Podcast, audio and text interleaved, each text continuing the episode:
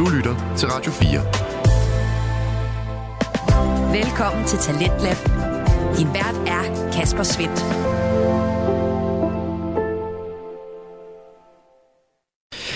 Hjertelig velkommen til programmet her på Radio 4, der præsenterer nye stemmer, fortællinger og holdninger, alt sammen igennem Danske Fritidspodcast. I aften der har jeg to på menuen til dig, og vi skal starte med en øh, debutant, en øh, ret unik debutant.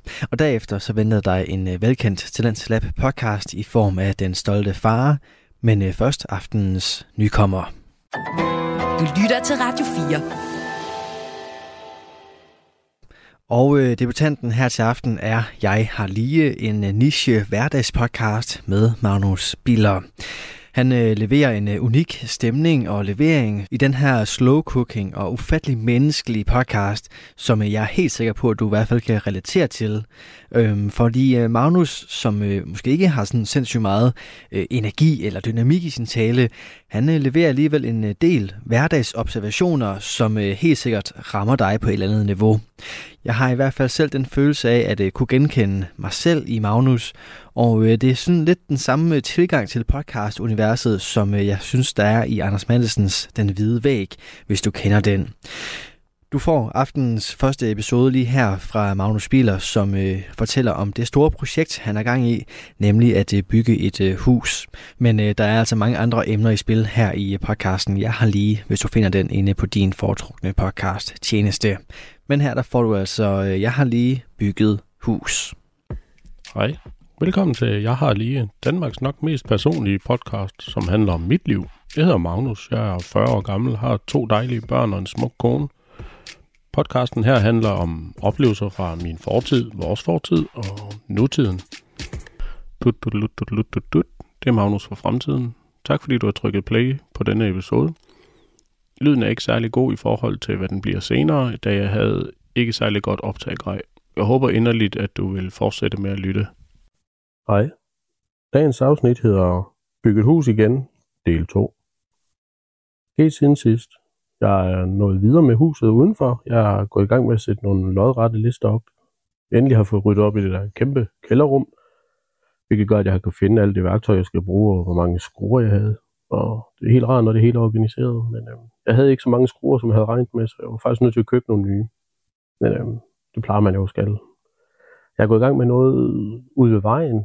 Jeg har sådan noget i og med, at det er en skrå vej og en skrå grund, så har en masse vinkler og sådan noget. Så hver eneste liste skal tilpasses i højden og i vinkelen med bunden. Men jeg har faktisk taget nogle gode billeder af det, det tænker jeg, jeg sætter ind.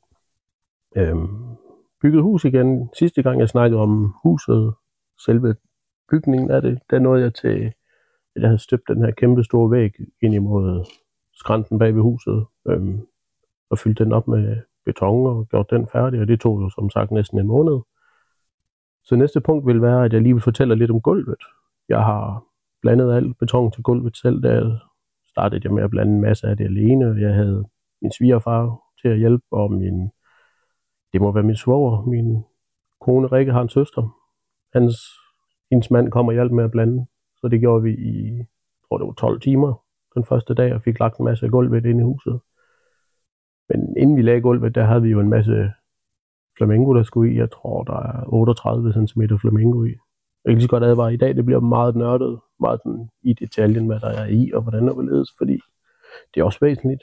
I hvert fald for mig, det er jo ikke det, jeg gerne vil fortælle lidt om, men jeg gravede rigtig meget ud og fik stampet lidt sand og lagt en masse øh, lekanøder ind under flamingoen, fordi at øh, der er det her sådan radon, som er noget gasart, der kommer ned fra jorden af og går om op, og det har vi været meget ops på de sidste mange år i Danmark, fordi det er åbenbart noget, på en eller anden måde mener man, at det kan være kraftfremkaldende, og det, det er i hvert fald væsentligt, at det ikke er noget, der skulle være et problem i mit hus.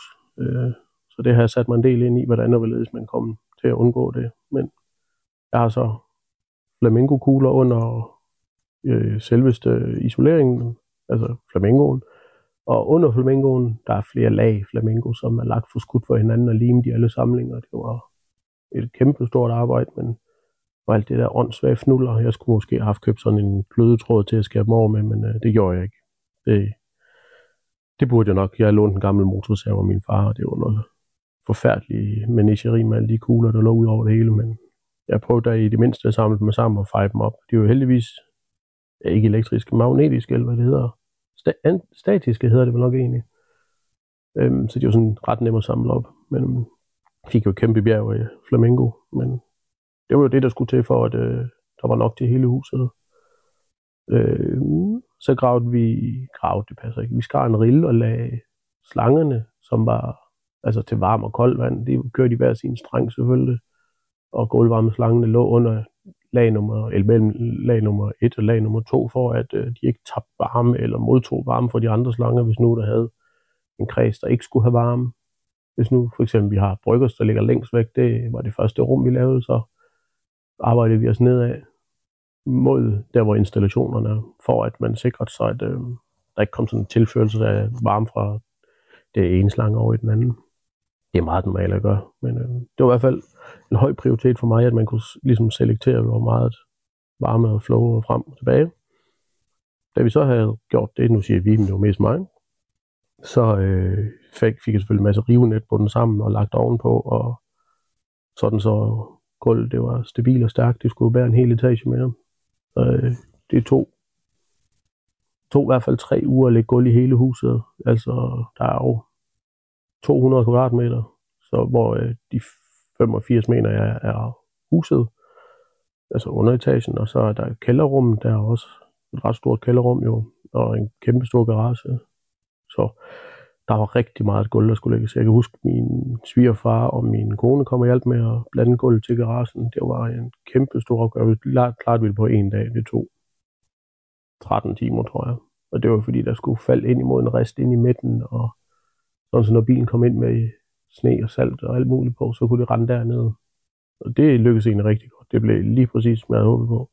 Men nu skal jeg lige sige, at bilen har ikke holdt ind i garagen ret mange gange, fordi der har sjovt nok altid været enten materialer eller rode.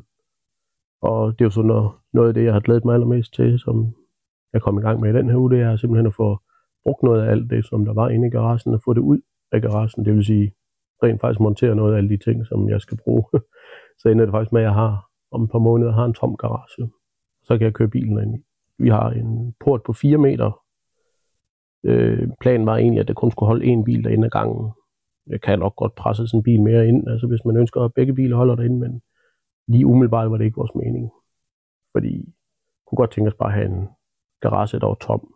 Det vi havde før var jo en dobbelt garage med to porte, og ikke ret meget plads imellem bilerne, så man kunne ikke åbne begge biler på en gang, enten de ramte hinanden, eller hvis du havde en bil med en rigtig lang fordør, så ville den faktisk måske kunne røre den anden bil, og det var sådan lidt.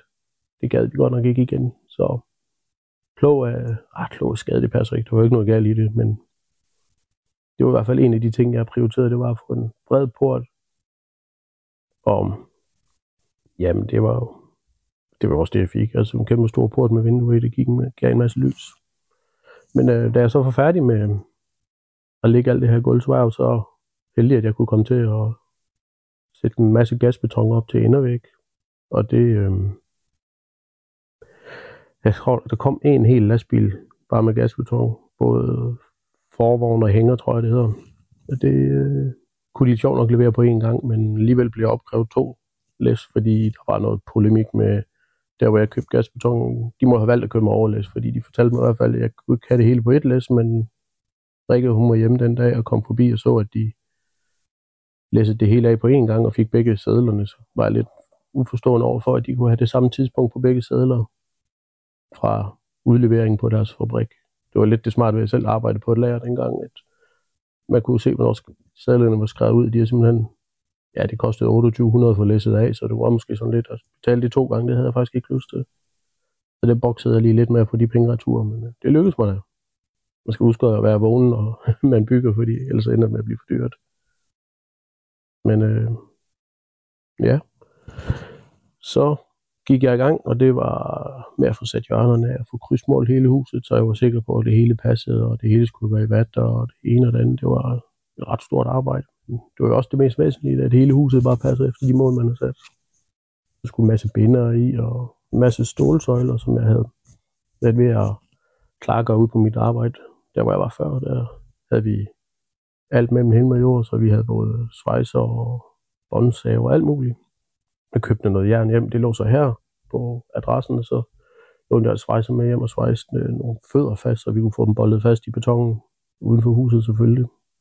Og de skulle have en masse søjlebinder, og de skulle stå de rigtige steder, og de skulle have den rigtige dimension. Og så. Det var noget af et, ja, det var noget af det vigtigste i hvert fald, fordi vi skulle ikke have huset, det ikke bliver stående, hvis nu det blæser helt vildt. Og flamingo bag, og der er alt mulige regler, man skal læse. Og det var en af de ting, jeg brugte meget tid på, det var at læse op på alle regler og lovskrifter, og det er selvfølgelig også det væsentligste, når man står med det hele selv, der ikke kommer en eller anden mand og kontrollerer det hele, så er man nødt til at bare lave det, så det er i orden. Jeg kendte så en, der kom med en kran og hejste de her, jeg tror de var 6 meter lange, de her søjler, dem fik han hejst op, og så sad det selvfølgelig en skruetving i toppen af den, men det var jo ikke noget at gøre ved. Det måtte jeg jo så pille af, når jeg engang kom op i højden. Jeg havde lige nogle gode skruetvinge, jeg lånte på mit gamle arbejde. De blev så siddende i ikke, halvanden måned. Men øhm, sådan er det jo bare. Men øh, ellers så havde jeg bygget mig sådan et form for konstruktion med nogle paller og en håndsav til at skære gasbetongen over med. Fordi jeg havde, ikke, øh, jeg havde egentlig tidligere budt på en gasbetonsav, men jeg vandt ikke den auktion, hvor det var på. Og det pinte mig egentlig lidt, fordi det kunne have været rart at have sådan en, men da prisen den steg op over 10.000, så synes jeg ikke, jeg skulle være med længere. Ellers så skulle jeg i hvert fald lege den ud bagefter. Det var, den kunne have været rar at have, men jeg valgte at save det hele i hånden, og det, det har nok taget for lang tid, hvis man skulle være sådan helt nøgtern kigge på det, men det var lidt den mulighed, jeg havde, i og med, at jeg ikke købte mig en gasbetonsave. Jeg endte så med at lege en de sidste 3-4 dage, hvor jeg satte gasbeton op, for der var simpelthen, jeg kom ud i det der kælderrum, og der var så mange tilskæringer, fordi at det gulv derude er 15 cm lavere end inde i huset, så alle blokkene, de skulle lige skæres 15 cm af. Det kunne jeg have gjort i en hel weekend, hvis det var. Så lånte jeg en sav i Herning af en eller anden, jeg fandt på den blå vis, og så savede jeg og savede jeg og savede jeg. Jeg mener, da jeg fik min bror til at komme og hjælpe. Det var en af de mange gange, han kom og hjalp med at lave noget her. Og han skar, og han skar, og han skar, og han skar. Jeg limte og klistrede, limte og klistrede. Brugte rigtig mange poser lim på det. Flere paller. Det, det er også et kæmpe stort hus, og rigtig mange blokke, så det er jo klart, det, det vil jo løbe op. Øh, og alt undervejs, der var jeg nødt til at trække alle kabler til kontakter og fræse alle riller ind, og det skulle man også lige have styr på, så der var mange samtaler om, hvor der skulle være stikhænder, hvor de skulle bores, og de skulle, ledningerne skulle trækkes. Vi kører med faste kabler i stedet for rør. Så man skulle lige sørge for at have det hele med dem med det samme. Så det var ikke sådan noget, men lige gjorde. Der var mange samtaler om, hvordan det ledes, og skal der være et stik her, skal der være internet her, fordi så skulle man også have et kabel med med det samme. Jeg havde helt vildt mange ruller med kabel til at ligge om. Øh, grunden var sådan indrettet, at jeg ikke kunne have nogen øh, container. Jeg skulle egentlig have haft, ifølge min øh, byggeskadeforsikring, skulle jeg have haft en container til at stå med en godkendt lås, men altså med alt det jord, jeg flyttede rundt, og alt det skrammel, jeg havde om, så var det ikke rigtig mulighed for mig at have en container, så det værktøj, jeg havde til at ligge om, der ikke kunne være i min bil, det lå egentlig bare i nogle plastikkasser med låg på og nogle præsendinger henover, så det var sådan lidt et mirakel, jeg egentlig ikke fik stjålet noget, men der er jo nok ærlige mennesker til, så der var ikke nogen, der havde stjålet noget her i hvert fald. Jeg kan ikke, jeg kan ikke mindes, at jeg har manglet noget, men øhm, jeg vil nok også få den lille bisætning, at der var så mange ting herom, at jeg tror ikke, der var nogen, der kunne skulle gå ind og tage noget, fordi der var skrammel overalt.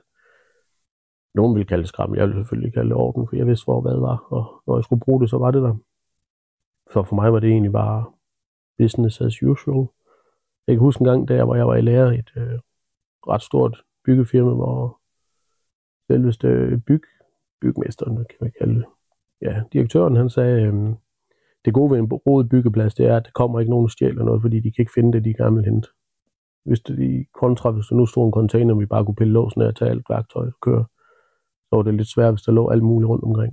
Så jeg vil ikke sige, at jeg praktiserede det. Jeg tror bare, det var, det var bare sådan, det var for mig. Det var også svært, når jeg skulle være alle faggrupper på en gang.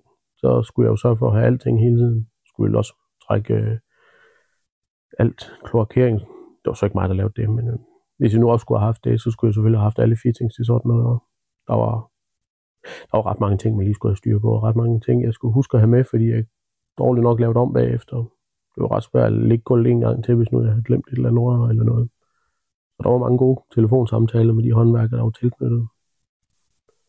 Og det, ja, hvis man kunne rose dem, så ville jeg gøre det, fordi jeg havde ikke rigtig, jeg havde ikke noget bøvl med nogen som helst. Det var ikke noget med, at jeg skulle vente på nogen, eller de kom egentlig som de skulle, og gjorde det, de skulle, de skulle. Det var fantastisk, og fik god rådgivning, og jeg slap, jeg lavede selvfølgelig en masse af deres arbejde, i og med at trække alle kablerne selv, og de skulle bare montere dåserne, og sørge for, at det passede. Der var selvfølgelig mange samtaler om eftermiddagen og om aftenen, hvor jeg ringede og spurgte, hey, øh, den her kabel, hvad skal det, og hvorfor skal det sidde sådan, og hvordan er det lige, man kobler det til? Bare for, at øh, det, det bliver lavet korrekt, fordi øh, det vil pine mig at, at vandskue alle væggene og male hele huset, og så finde ud af, hold op, der er ikke noget strøm i ledningerne, fordi at du har glemt at trække det rigtige, eller et eller andet. Øh, der var der også noget enkelt noget med noget udendørs lys, hvor jeg blev reddet af, at man kan bruge sådan nogle trådløse kontakter til Philips Hue, der gør, at man kan have en, fem kontakter til en øh, ja, udtag hedder det vel egentlig. Det bliver jeg da i hvert fald reddet af, fordi det havde jeg overhovedet ikke øh, tænkt så langt frem, at jeg skulle kunne tænde udendørs lys flere forskellige steder i mit hus. Der er jo stor forskel, om man slukker det, når man er oppe i soveværelset, eller om man tænder det, når man kommer hjem. Men øh, al den stund, så blev jeg da reddet af en rigtig god elektriker, der havde styr på, hvad han lavede. Han ville jeg gerne rose en gang, når jeg lige får snakket med ham igen. Og satte jo en hel masse gasbeton op, og jeg har gasbeton ude i garagen. Jeg synes, de skulle være det samme over det hele. Nu når det var lidt look, jeg ville have, så kunne man ligesom sige, når jeg havde lavet garagen i, den egentlig også støbt i de her betonblokke med beton ind imellem. Og så valgte vi at have en indervæg i gasbeton, og så kan man sige, at det er lidt overkill, det behøvede jeg egentlig ikke, men på den måde så havde jeg den samme indervæg i hele huset, og det var, det var egentlig det look, jeg gerne ville have nu, når jeg selv skulle lave det. Altså, man kunne så spørge, om det ikke var nærliggende, at jeg murede hele huset, nu når jeg var murer. Men jeg kunne simpelthen ikke... Øh... Ja, det kunne jeg godt. Det var ikke, fordi jeg kunne overskue det, men jeg synes bare... Sidste hus, jeg lavede, det var med... Altså, ja, cellesten, det vil sige dem med huller i mursten indeni, og der var rigtig mange, og det ville være endnu flere på det her hus. Jeg ville ikke ane, hvor jeg skulle have til at stå, og jeg skulle have så meget mørtel og blander og baljer, og en. her der skulle jeg bare lige lave et, jeg lavede sådan en sjov spandstativ ude på arbejde. Jeg havde nogle gamle hjul. Jeg kan ikke huske, hvor jeg fik dem fra. Og så en tidligere kollega, Brian, en gammel mand, han hjalp mig lige med at svejse sådan en stativ, hvor øh, sådan en spand, den lige kunne være i en rigtig høj med sådan en... Øh, så man lige trække den her limspand med rundt. Det passede perfekt, og jeg fik den lavet så høj, at når man stod på en skammel, så kunne man lige nå det. Det var selvfølgelig for højt til de nederste blokke, men i og med blokken er 40 cm høj, så gik det ret stærkt med at komme op i højden. Og det sparede mig mange dumme løft, eller slæbe dem rundt med en eller anden spand, øh, og skulle stå nede på gulvet, og så skulle den op på en skammel. Og, så, og sådan lidt fremsynet fik jeg så sådan nogle øh, stykker gevind på, så jeg lige kunne hænge min hammer på, hvis man lige skulle bok bok øh, selve blokken på plads, eller havde masser af søm til at lige rette dem op, og så vi var sikre på, at de stod ordentligt. Og sådan noget. Der var masser af øh, smarte features. Jeg har sikkert et billede af den. Jeg var egentlig ret imponeret over. Den endte så desværre med at lade livet, for jeg gravede og gravede og gravede, og så kom jeg til at smide en kæmpe stor klump beton ned, og så ramte den vist nok, så blev den skæv, og så, tror man, det var desværre smide den ud. Det var jo ikke noget at gøre Den er ligesom også øh, aftjent sit formål, så jeg skal ikke bygge flere huse, jeg tror egentlig, det er okay. Det var også billig. Jeg brugte den øh, af, lavede den bare af gammel jern ud fra det gamle arbejde, jeg alligevel var smidt ud, så det er ligesom ikke rigtig noget, jeg tabte penge på. Men man kunne købe dem i kost jo. Jeg vil sige en bondegård, men det koster nok flere tusind kroner sådan en øh, lim, en spandholder, tror jeg, den hed. Men, øh, ja, men vi valgte egentlig at slibe alt gasbetongen, og så vandskure det med, hvad mener det hedder, Weber 220, sådan noget hæfte mørtel og vandskure det med det. Så kan det godt være, at man ikke kan se strukturen af murstenene, men, men øh, det behøver jeg egentlig heller ikke. Jeg synes, det er fint nok, at vandskuddet væk, der er glat. Øh, man kan heldigvis ikke se blokkene igennem, men øh, jeg lavede jo en test til at starte med, det var bare at trække et lag vandskruen på, og det viste sig, at man kunne se blokkene igennem, så jeg endte simpelthen med at trække øh, fliselim på alle vægge, for ligesom at rette dem ud, så kunne jeg slibe lidt på det, når det var tørt, og så vandskuer bagefter, sådan så at, øh, jamen, at det egentlig, de fik den rigtige overflade, som vi gerne ville have. Og så har vi malet det med noget rigtig godt maling, og se, har, vi har i hvert fald fået det udtryk, jeg gerne vil have, så synes jeg, håber jeg selvfølgelig også, at min kone synes, det er det rigtige. Hun har i hvert fald aldrig brokket sig over det. Jeg skulle ikke ud i at spartle det, og så det blev glat, altså helt jævne glatte væk. Det var ikke, jeg synes, det er flot, øh, men det kræver nok desværre en maler, fordi jeg er ikke sikker på, at det er noget for mig. Jeg er måske lidt for grov i håndværksmæssige udtryk til, at jeg kan finde ud af dem. Så det passede mig egentlig fint nok, at øh, jeg fik en overtale til, at der bare skulle vandskur som helst. Det er i hvert fald blevet flot. Men jeg tænker, at næste afsnit kommer til at handle om selve etageadskillelsen.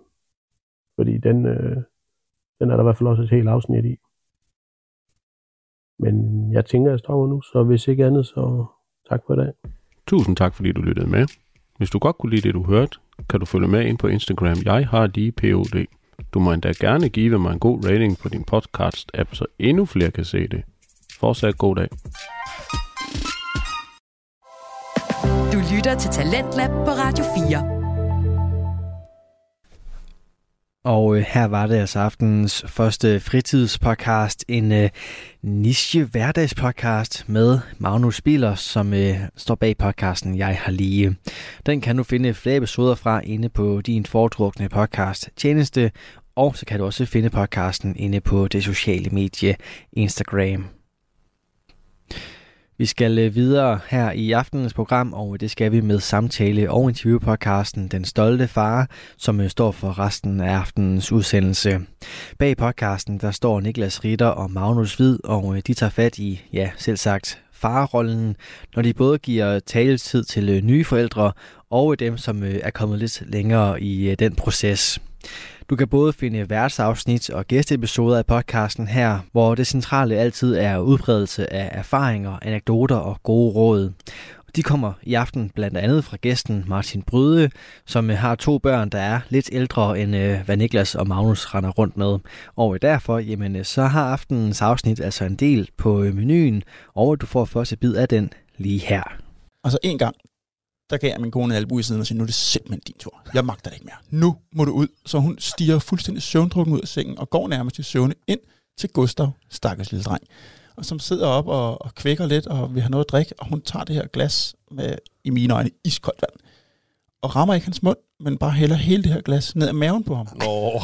Så jeg må op alligevel og skubbe hende væk og sige, trøste Gustav, give ham tørt tøj på, skifte sengetøj og kigge ondskabsfuldt på min kone.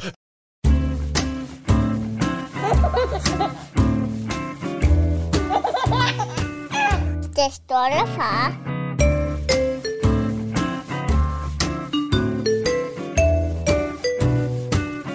Jamen, øh, velkommen til Den Stolte Far, afsnit 103, 3, faktisk. Ja. Det, det, det skulle nok ikke have startet sådan, når jeg ikke selv kan huske det.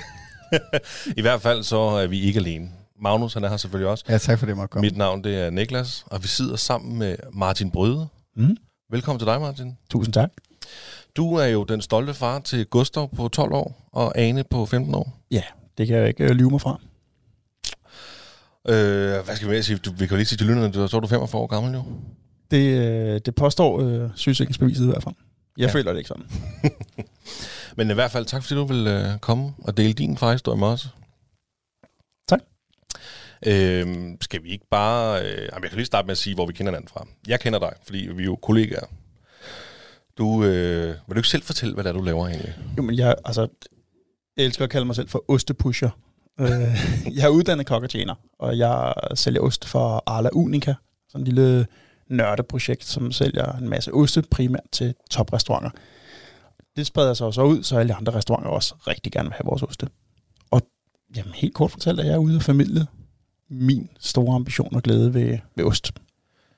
Ja, så øh, jeg skulle lige til at sige, så hvis I ser sådan en lille øh, bil, øh, en lille vogn der, hvor der står Arla Unica på, kører rundt ind i København eller på motorvejen, så er det, dig. Men det så er bare sødt, at der er kaldt den lille, fordi det, det er jo faktisk en rigtig stor kassevogn, men du er vant til at have med lastbiler at gøre. Nå, ja, det er rigtigt, ja.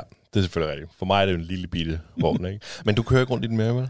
Nej, den er lige givet videre til, til Jakob, fordi jeg skal køre al inspiration fremover. Øh, så ud og bare fortælle endnu mere. Om Arla Unica. Mm. Dejligt. Skal vi trække, øh, skal vi ikke lige trække tiden tilbage til før du blev far? Mm. Har du altid drømt om at blive far? Ja, 100 procent. Det har du. At, øh, ja, det ved jeg ikke om altid, men da jeg mødte min kone øh, forholdsvis tidligt, vi var begge to 18, jeg blev 19 kort tid efter, der vidste jeg allerede der, at jeg vil gerne være en, jeg vil gerne være far, jeg vil gerne være en ung far, jeg vil gerne være en far med krudt i røven. Det er jeg heldigvis stadigvæk. Øhm, og jeg sagde forholdsvis tidligt til hende, at jeg, jeg drømte om at blive far, inden jeg var 25. Det er Ja. sindssygt. Ja. Det nåede jeg ikke helt i mål med. Altså, vi, Jeg kan ah, regne ud, du har været 30. Ja. ja, vi nåede lige at, at runde 30, ikke? Øh, men øh, Hvordan kunne det være, det tog så lang tid? altså, øh, jeg tror først, vi var klar og gik i gang, da vi var omkring 27. Vi Ja. havde lige et års rejse i Australien, New Zealand, øh, og så kom vi hjem derfra, lige skulle have styr på lejlighed og jobs igen, øh, inden vi gik i gang med, med den sjove del at prøve. Og det var fandme svært. Hold kæft, vi kunne ikke ramme. Øh, og vi prøvede på alt muligt. Vi var i gang med temperaturer og Ligesom vende hinanden på hovedet, og det var, det var, det var både kinkigt og, og vildt mærkeligt, og kunne slet ikke ramme, og, og også blev utryg ved det, og nåede at gå til læge. Øh, Marie var meget hurtigere, fordi som mand, at jeg, jeg havde sgu ikke brug for at gå til læge. Ha, der er ikke noget galt.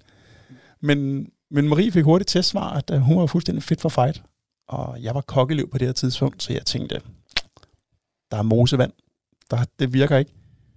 Men da jeg så tog til svendeprøve og gav vide, om det var, fordi vi slappede lidt af i det hele, så, så lykkedes det. Så fik vi, så var der gevinst. Og der havde jeg på det tidspunkt lovet min kone, at når vi nu skal have børn, så stopper jeg i restaurationsbranchen. Så skal jeg ikke være kok og tjener mere, fordi jeg synes, jeg havde set en håndfuld øh, kokke og tjener arbejde virkelig, virkelig meget, og ikke se deres børn. Og det vil jeg i hvert fald ikke byde mine børn. Øh, så jeg nåede kun at være udlært i et halvt års tid. Så så fik jeg job øh, som salgskonsulent. Lidt federe arbejdstider. Fri hver weekend for eksempel, og hver aften. Og kun 40 timer om ugen. Det er vildt luksus, jo. ja, det er, jo, det er jo en historie, man har hørt før. Ja. Det der med øh, slap af og, og få børn, ikke? Jo, og Nå. jeg tror måske, det er især min kones fortælling, at, at jeg var nervøs for, at, at jeg ikke ville få et nært nok forhold til min datter, som var den første fødte. Og, så- og det blev slet ikke et issue. Er du gal, vi har et nært forhold i dag? Hvor, altid hvor, hvor nær, er, er det mere nært end med din søn? Nej, det er det ikke. Øh, men nej, det, det er virkelig nært med begge to. Men jeg har et virkelig, virkelig fedt forhold. Det er sejt. Det er fandme stolt af. Hvordan, altså, ja, hvordan reagerede du så, da du, skulle, da du fik at vide, at du skulle være far dengang? Åh, oh, jeg var glad. Jeg Var var du glad? gal, mand. Øh, det, det gav noget. Øhm, Det var, også det var fuldstændig vildt. Jeg sidder, jeg sidder med kuldegysninger nu. Det var, det var fuldstændig fantastisk at få at vide, fordi jeg var jo jeg var vildt presset, fordi jeg stod der midt i min svendeprøve, som jeg bare gik op i med liv og sjæl. Øhm, og stort set, altså synkron, får jeg at vide, at jeg skal være far, og jeg mister min farmor, som jeg var meget, meget tæt med. Så jeg følte ligesom, at, øh, at med, oh det- stemmen den ryster også lidt nu. Det er meget fedt egentlig, ikke? Det, det Mm. bliver lidt dybt, men jeg følte måske lidt, at, øh, at vi lige skiftede ud, at jeg fik, du ved, at han tager en, og han giver en, ham deroppe, hvis man tror på ham. Det ved jeg ikke, om jeg gør, men Jamen, det er en smuk tanke i hvert fald. ja, er det ikke, er det ikke lidt fint? Er det ikke lidt fint? Søren, der. Ja, det, ja, det lyder også så mange følelser at dele med på en gang. ja, det var, det er fedt. Men, men du nåede aldrig at, altså, du nåede aldrig at gå op til lægen og sige, er der noget galt, jeg kan ikke Jo, jo, være?" det, det, det gjorde jeg faktisk. Jeg, Okay. nåede, jeg nåede også at blive testet. Okay. Okay. den her mærkelige oplevelse af at, at levere den i en kop, og så cykle med det inde på maven fra, fra Amager og hive den ind til centrum, øh, for at aflevere sådan en kop til en receptionist. Og, og så vente i 14 dage og få resultatet tilbage, og, og det var rigtig fint. Der, okay. Det fejlede ingenting. Vi kunne det hele. Jamen, var det ikke, var det ikke frygteligt 14 dage?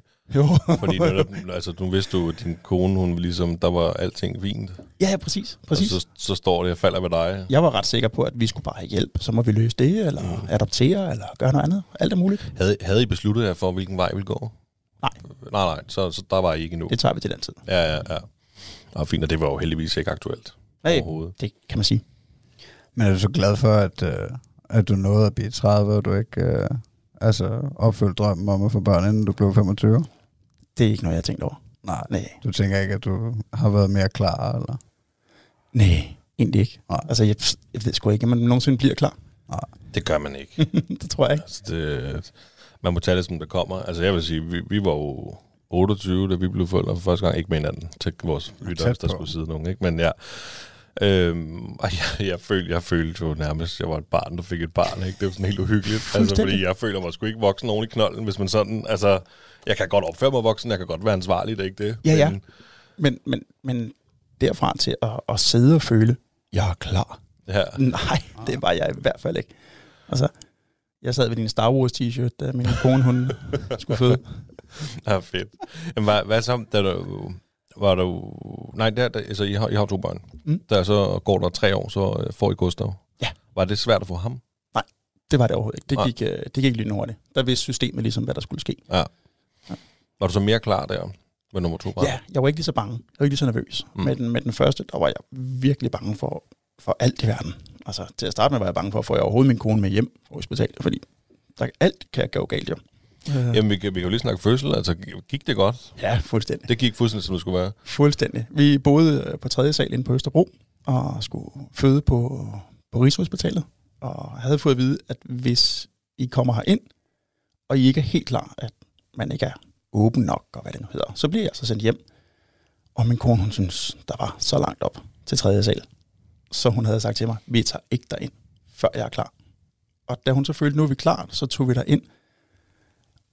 Og så var vi måske egentlig ikke helt klar alligevel. Og hende her jordmoren, hun kunne bare se skuffelsen til min kones øjne. Så hun pressede sådan lidt på. Så ja, du er da lige klar til at føde nu. Nå, Og så tror jeg, der gik 6-7 timer, og så havde vi en lille strigehals. Nå det var kort. Ja, ja, ja. 6-7 timer, mand. Lucky Det skal you. ikke være så svært. Nej, det, det skal det for nogen åbenbart Altså, ikke. jeg synes, det var hårdt, for nogle gange klemte hun min hånd. Ja. ja, nej, lige præcis. Jeg synes også, det var hårdt ikke at sove ret lang tid. Men, øh, Jeg var, jeg var vildt presset over det, fordi jeg har det lidt svært med nåle, og med alt det her, hvad der nu skal ske. Og, og det er sådan, inden det gik i gang, så siger min kone, du kan bare lægge dig derovre og sove, skat.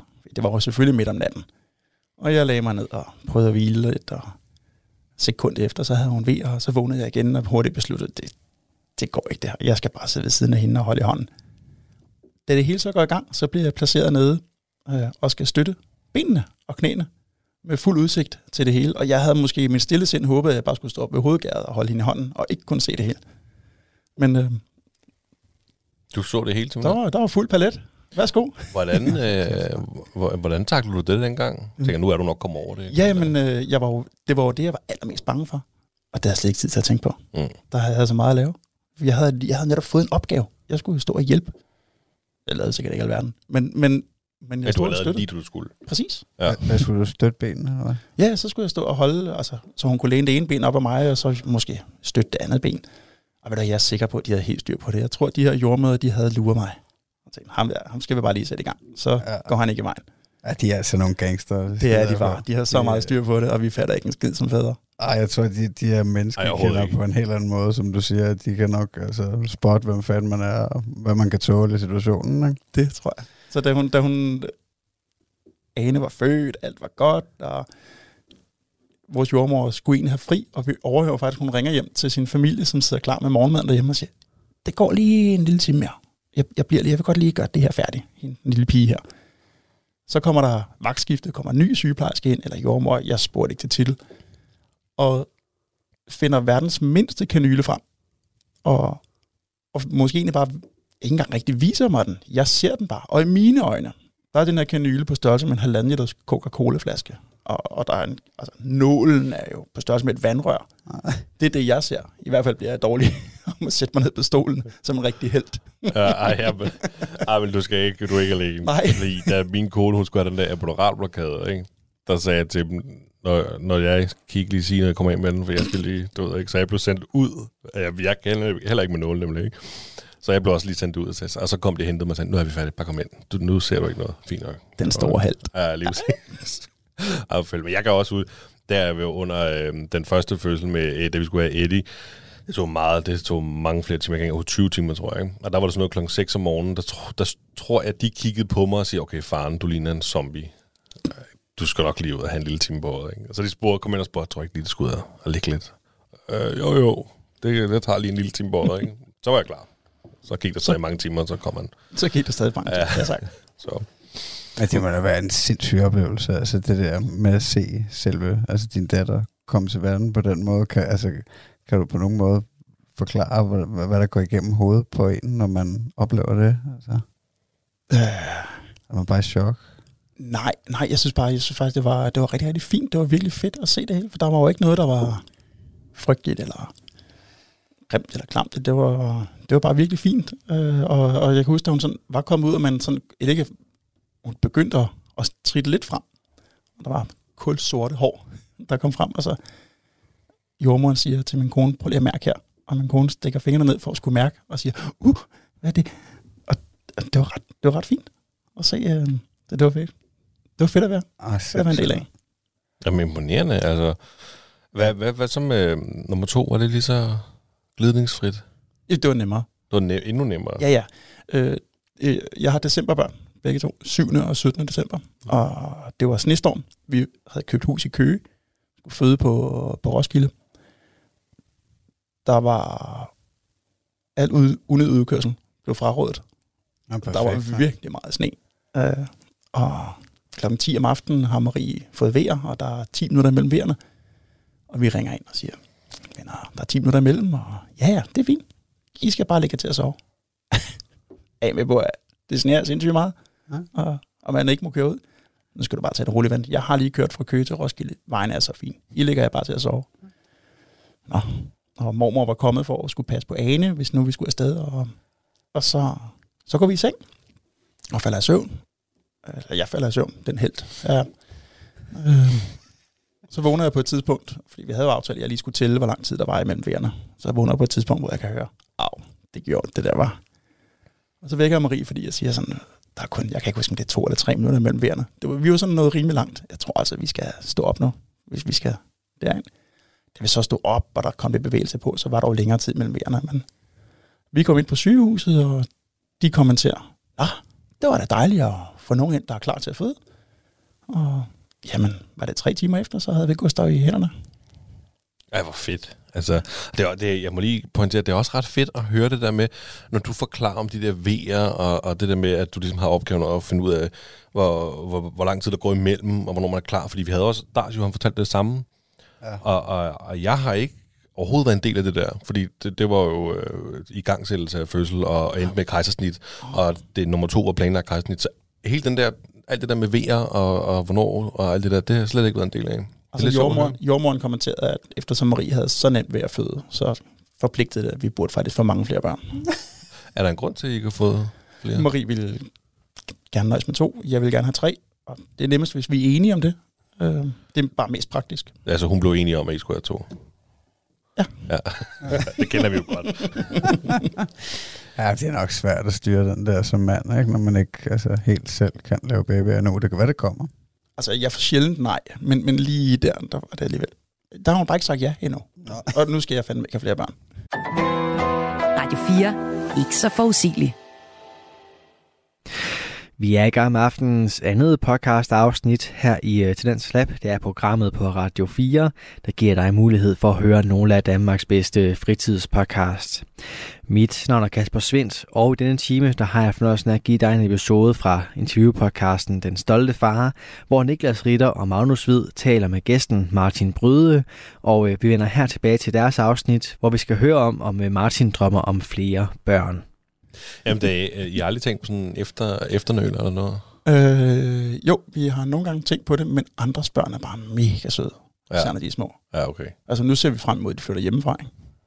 Ja, ej, det, ved du det vil virkelig også være ærgerligt at komme med sådan en, øh, og så er der minimum 18 år. Ja, igen. Ja, det er Tillykke. Hvordan, hvad sådan noget, gik fødslerne, som du havde forestillet dig det? Åh, oh, ja. Jeg havde vel ikke forestillet mig noget, tror jeg. ikke. Havde du ikke det? Nej. Hvad med sådan noget fødselsforberedelse og sådan noget? Jo, Jazz? jo, jo til det, det, det gjorde vi da især med den første. Ja. Øh, og den anden, der var det... Ah, det kan vi godt. Nu er vi professionelle. Ja, sådan er det jo altid med nummer to, ikke? Ja. Det, det er meget nemmere. Man er slet Ja. ikke så nervøs. Ja, du fik det sæt mig også til at lyde nemt. Var I så også sådan nogen, der, altså, der tog hjem med det samme næsten? Og... Øh, altså, med, med nummer to tog vi hjem med det samme. Ja. Der, eller, der blev vi hentet om morgenen af, af mormor og, og storesøster. Så storesøster kunne komme på hospitalet og tage lillebror med hjem. Sådan, så vi ikke kom hjem og sagde, nu skal du se, nu skal du leve med ham her. Aha. Eller det. Ja, præcis. Var det en bevidst beslutning? Det var en Altså, helt bevidst handling, Ja. ja. at uh, hun skulle med ind og have lov til at hente lillebror. Hvordan kan du huske første gang, hun møder lillebror? Kan du, altså, var det specielt for dig?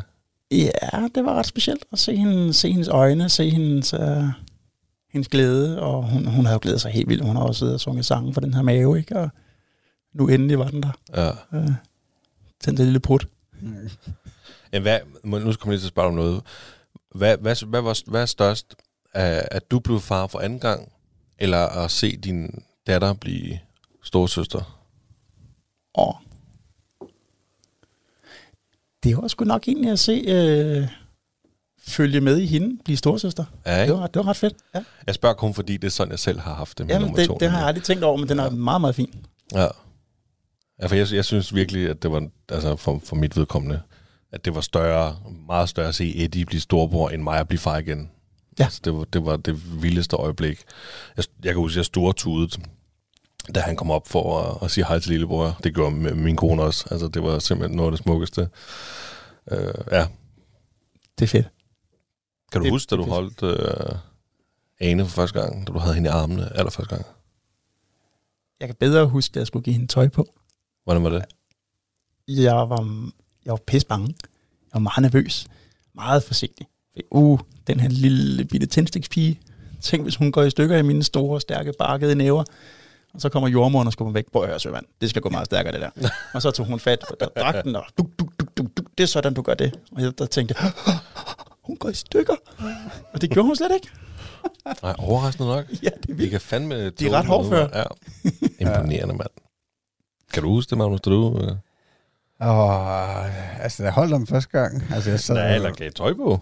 Ja, åh, det med tøjet, det er jeg ikke helt sikker på. Fordi jeg synes også, jeg synes, jeg kan huske, altså nu når Martin fortæller det der, så synes jeg godt, jeg kan huske, at der var en jordmor inden, og måske gøre nogle af de der ting først. Altså fordi jeg tror, jeg var så, jeg var så chokeret lige de første timer der, fordi jeg sad med ham alene, og, og Nadia, hun lå til opvågning, eller hvad man siger, ikke? Øhm, Så, øh, så jeg, jeg tror bare, jeg sad der helt i chok, og ikke vidste, hvad fanden jeg skulle gøre. Så tror jeg, at, øh, at hun ligesom gav ham den første blæ på, og nok det første tøj. Ikke? Jeg tror kun, jeg har haft ham i det der klud, han nu har blevet viklet ind i, eller Mm. hvad det var, efter, øh, efter han kom ud. Ikke?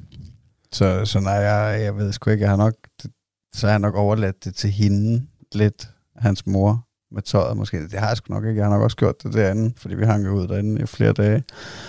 Men nej, det kan jeg ikke. Jeg kan ikke huske. Jeg kan bare huske, at jeg var bange med alting. Altså, alle de der... Altså, for jeg, for jeg tror ikke, jeg havde holdt en baby før, nærmest. Altså, så jeg, jeg synes jo, det hele, det var unaturligt på en eller anden måde, men stadig så følte jeg, at nå, det skal nok gå. Det, altså, det er naturligt på et eller andet niveau, ikke? Tror jeg, det ligger i os at tage os af et lille menneske på et eller andet niveau.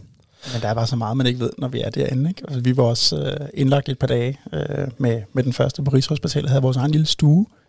Og Marie, hun var så træt. Selvfølgelig var hun det, mand. Hun var lige, det må være den vildeste bedrift at skulle presse sådan en kæmpe klump ud. Ikke? Det, ja. det er helt vildt. Og Ane lå i sådan en lille kuvøse der, eller vugge ved siden af, og, og ville jo ikke ligge der. Så lå og, og øffede og vrælede og gjorde ved, selvom hun godt kunne spise og alting. Så vi spurgte jo sygeplejersken, altså hvad, hvad sker der her? Hvorfor? Så siger hun helt klogt. Du skal tænke på, at det her lille menneske har ligget inde i mor. Altid. Har aldrig kendt til andet. Så hun vil jo bare gerne høre den samme lyd, den samme susen. Så det bedste, jeg kunne gøre, det var egentlig at, at tage min trøje af, og så tage mit barn helt ind til maven og ligge der, så hun kunne høre mit hjerte og mærke min kropsvarme. Det var fedt. Og det var første gang, man sådan, altså, der følte man sig virkelig som far, og noget værd. Nu gør jeg noget. Nu hjælper jeg både mit barn og min kone. Wow, det er fedt. Ja, ja, det kan jeg sgu huske, når du siger det, den der. Altså, det var sådan lidt heltefølelse på en eller anden måde, at, øh, at, at, at jeg bare det, at, at jeg tager sig, tager sig af ham, ikke, og sørger for, at han overlever og har det godt. Altså, men jeg kan også huske det der hud mod hud, at, øh, at, at det har selvfølgelig også været det første, altså, at, øh, at, at vi gjorde der, at, øh, at han skulle ind og, og, og mærke mig. Ikke? Altså, jeg kan også huske, at jeg tror, jeg fik også at vide, at jeg skulle tage t-shirten af, Mm. som du siger der. Ja, fantastisk, mand. Men det er også, altså, du husker det alligevel klart, selvom det er 15 år siden. Det er nemlig lidt vildt, ikke? Ja. Ja. At det bare står, altså, jeg husker det som var det sidste måned. Ja. Og har der været noget større efterfølgende? Altså, større moments i dit liv? Nej. Nej. Nej, altså, det er lige så stort, da nummer to kom. Ja, Ja. Bortset fra, der var man lidt bedre forberedt. Øh, ja det bliver sgu nok ikke vildere. det tror jeg ikke. Nej. Nu snakker du lidt om det der med at være bange for alt, Magnus. Ja. var, var der nogle ting, du var sådan... øh, s- Var der ting, også nu var I kommet hjem og sådan noget, altså var der frygt i dig? Der var hele tiden den der med, det tror jeg, at de fleste forældre kan genkende, trækker de nu vejret, når de ligger og sover Ja. selv. Man vågner hele tiden, og i starten så lå hun jo øh, imellem os og sov, og tænkte sig, "Ej, kommer han nu til at ligge ovenpå hende og klemme hende, og Marie fandt ud af at ligge ned og amme, og hun var mega bange for, at hun skulle komme til at falde sådan hen over hende. Og det gjorde hun ikke. Altså man, man får lidt overnaturlige kræfter, når man bliver forældre. Det er jeg sikker på. Jamen, is- især den der med at trække vejret. Der Ja. kan, at når man får nummer to, der er sådan, ja, det, Så det går nok. det går nok. Ikke? Ja. Det er sådan, vi har det, fordi vi er med Eddie den første. Vi, jeg kan huske, vi satte væk ud en gang i timen. Det gjorde vi de første par dage. Ja, det er virkelig dumt. Men Ja, men det gør det man. gør man som første gang forældre, ikke? Med Elliot. Jeg, jeg tror, vi satte væk ud en gang den første nat. Og så, det går nok. Og han altså, er der hjemme lige nu og trækker sig af vejret. Så det, Det går. det går sgu. Men tror du det er fordi, at I bare har tillid til, at, at, at, øh, ja, at generelt, at babyer de nok skal blive ved med at trække vejret, eller tror du det er fordi, man har opbygget den her tillid til sig selv, at man nok skal altså, forstå og kunne høre, hvis der er noget galt, og man nok skal lægge mærke til det? Ja, altså, jeg, jeg tror sådan begge dele. Mm. Altså, jeg tror også noget, jeg tror også noget som træthed. Altså, man var så træt, første gang man blev forældre. Og, og, og, og hvis man så kan finde nogle ting, der gør måske, man lige kan sove lidt mere, så gør man det, tror jeg. Det er sjovt, det der med træthed, hvordan det overledes. Altså, jeg har altid sovet som indianer. Altså sådan lige under overfladen. Hvad skal det betyde? Jamen, jeg har altid sovet lige under overfladen, vågnet. Ja, jeg vågner af ingenting. Mm. Jeg vågner meget let. Så med begge børn. Øh, altså, vi joker med, at jeg har ikke sovet igennem i seks år, og, øh, da, da børnene var små. Fordi jeg vågnede af det mindste kvæk og løb ind til dem. De få gange, hvor jeg så ikke sov hjemme, hvor at Marie havde dem alene, så tænkte jeg, hmm, nu, nu er det dig. Ja. Nu kan du prøve det. Hvad og så, så, når når du... søndag, når jeg kom hjem, nej, de er bare sovet igennem. Det, det kan simpelthen ikke være rigtigt. og jeg tror bare, at det hun sover lidt tungere, og så er ungerne de vågnede, og så har de ligget og, og, og kvikket lidt, og fundet ud af, at der kommer ikke nogen. Så ligger de sådan ned og sover igen. Og det var måske egentlig bare det, jeg skulle have gjort. Men det gjorde jeg aldrig. Jeg løb derind med det samme. Åh, lille mus, er du okay? Men det er ligesom om, der er altid en, og det behøver ikke være, at være faren, det kan også være mor, men der er ligesom Ja. altid en i et forhold, der har det lidt, som du beskriver det, ikke? Fordi det er lidt min kone-agtig. Hun kan godt, du ved, "Ah, kan du lige gå op og tjekke til ham? Jeg synes, jeg hørte noget. Altså, hvis jeg går op og kigger til ham, så har han lukket øjnene, og det er bare, fordi han lige har rumlet lidt i tingene, ikke? Og så en gang, der gav jeg min kone en albu i siden og sagde, nu er det simpelthen din tur. Jeg magter det ikke mere. Nu må du ud. Så hun stiger fuldstændig søvndrukken ud af sengen og går nærmest i søvne ind til Gustav, stakkels lille dreng.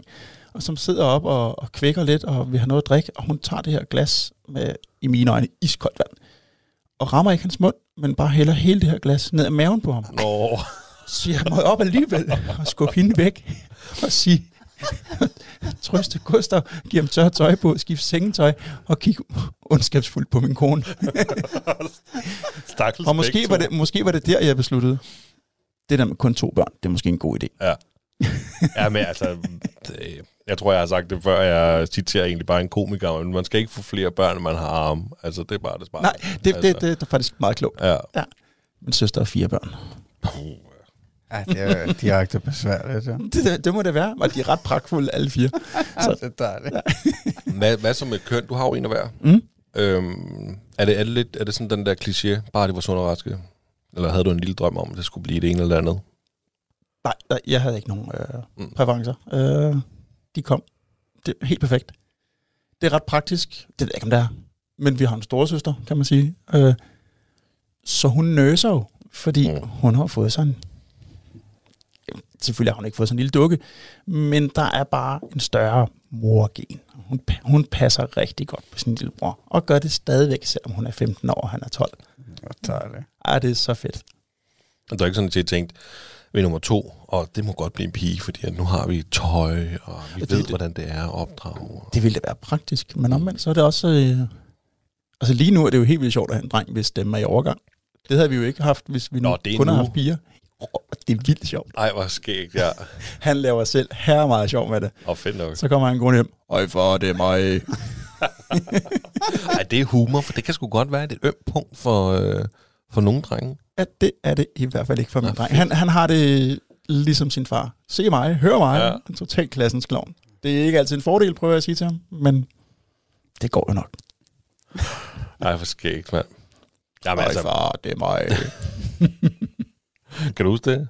Da din stemme gik i overgang? Nej, nej. Ej, jeg kan heller ikke Jeg huske det. Jeg mener ikke, min stemme har været i overgang. Men det kan jeg.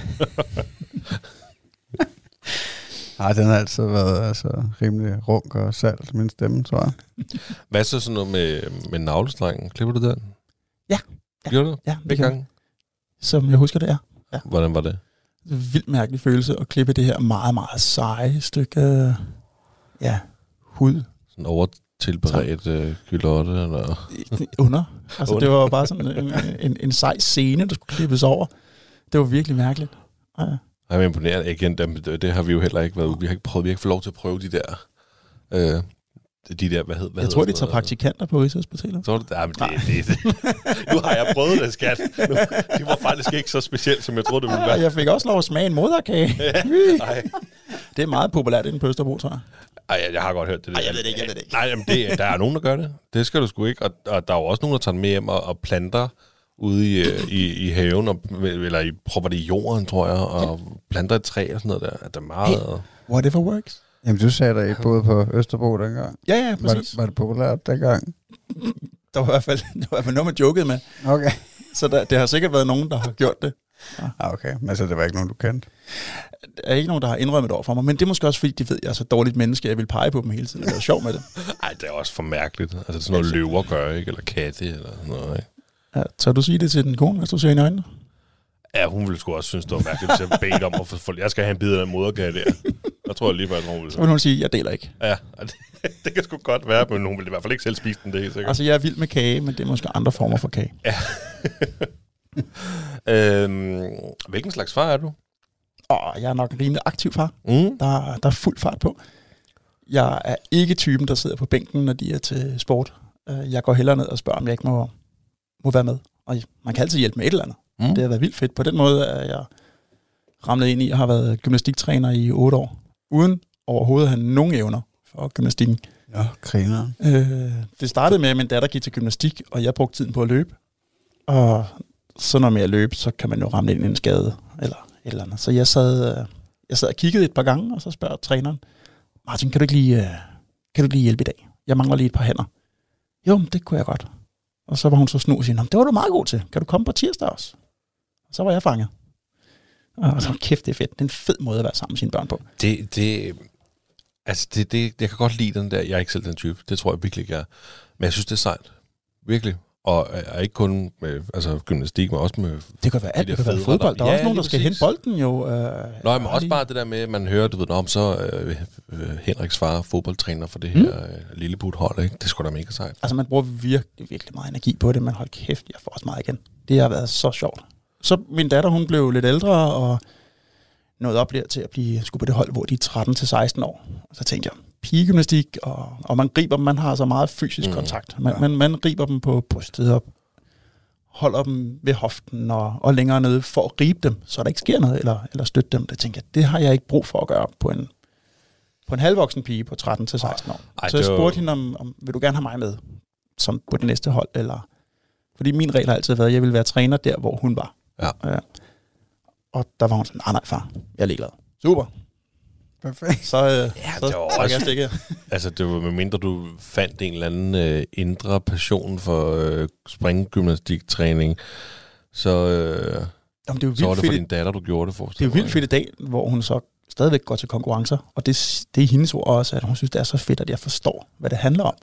Og lidt kan coache hende måske en lille smule. Om ikke andet, så kan vi bare snakke om, hvad der er fedt, og hvad der fungerer. Og jeg kender navnene og reglerne rimelig. Ikke? Med otte år, det skulle også lang tid. Ja, det bliver lynende stærkt. Mm. Ja. Og nåede selvfølgelig også at have andre gymnastikhold, og fik lukket mig ind i at lave voksengymnastik og pirouetter. Og jeg gik til akro, akrobatik. Det var ret fedt. Nå, blæret. Stor og stærk voksen mand med en voksen kvinde, der så skal løfte hende op. Det var, det var rent dirty Var, dating. det, var den øh, voksne kvinde så din kone? Nej, nej, hun, øh, hun gad ikke. Og hun gad så, ikke. så jeg havde en voksen dame, der hed Berit. Det lyder Og tungt. mødte også hendes mand. Ej, øh, ja, ja, åh, undskyld, Berit. Det, det var ikke dig, han mente. Du er slet ikke tung. Radio 4. Ikke så forudsigeligt. Og vi tager lige en kort pause fra samtale- og interviewpodcasten Den Stolte Far med Niklas Ritter og Magnus Hvid. Men øh, vi vender tilbage til deres øh, samtale med gæsten Martin Brøde i time 2 af aftenens Talents Lab. Men øh, først så skal vi altså lige have et par nyheder her på Radio 4. Det bliver som altid leveret til dig af verdens bedste nyhedsoplæser. Du har lyttet til en podcast fra Radio 4. Find flere episoder i vores app, eller der, hvor du lytter til podcast.